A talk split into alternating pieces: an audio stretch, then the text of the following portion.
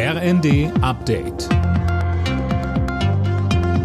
Stündlich neu. Auf den Punkt informiert. Ich bin Dirk Jostes. Guten Morgen. Nach dem Wechsel im Verteidigungsministerium hofft die Ukraine auf klare Zusagen für weitere Waffenlieferungen. Der neue Minister muss entschlossener handeln als seine Vorgängerin, sagte Vizeaußenminister Melnik dem Nachrichtenportal T-Online. Boris Pistorius tritt das Amt morgen an.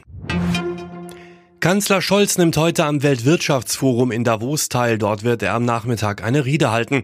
Hunderte Vertreter aus Politik und Wirtschaft treffen sich noch bis Freitag in der Schweiz und beraten unter anderem über den Klimawandel und die Folgen des Ukraine-Kriegs.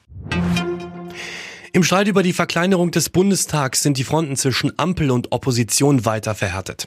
Am Wochenende hatten Ampelvertreter einen Vorschlag für eine Reform vorgelegt, den die Union auf keinen Fall mittragen will. Grund, wer seinen Wahlkreis gewinnt, zieht nicht automatisch in den Bundestag ein. CDU-Chef Merz. Wir halten einen solchen Vorschlag für inakzeptabel. Wahlkreise, die gewonnen worden sind, müssen auch dazu führen, dass die Wahlkreisbewerber das Mandat im Deutschen Bundestag äh, übertragen bekommen und ausüben können. Die Union will deshalb erneut einen eigenen Vorschlag in den Bundestag einbringen. Einer der Verdächtigen im EU-Bestechungsskandal will sein Schweigen brechen. Laut Ermittlern wird einer der vier Beschuldigten gegen seine mutmaßlichen Komplizen aussagen. Der ehemalige italienische EU-Abgeordnete Panzeri habe zugegeben, Bestechungsgelder aus Katar und Marokko angenommen zu haben.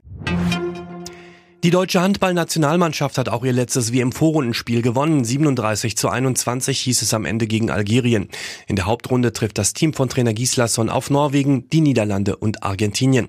Dazu sagte Nationalspieler Christoph Steinert im ZDF.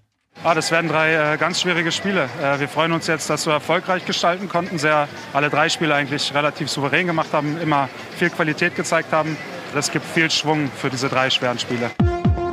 Alle Nachrichten auf rnd.de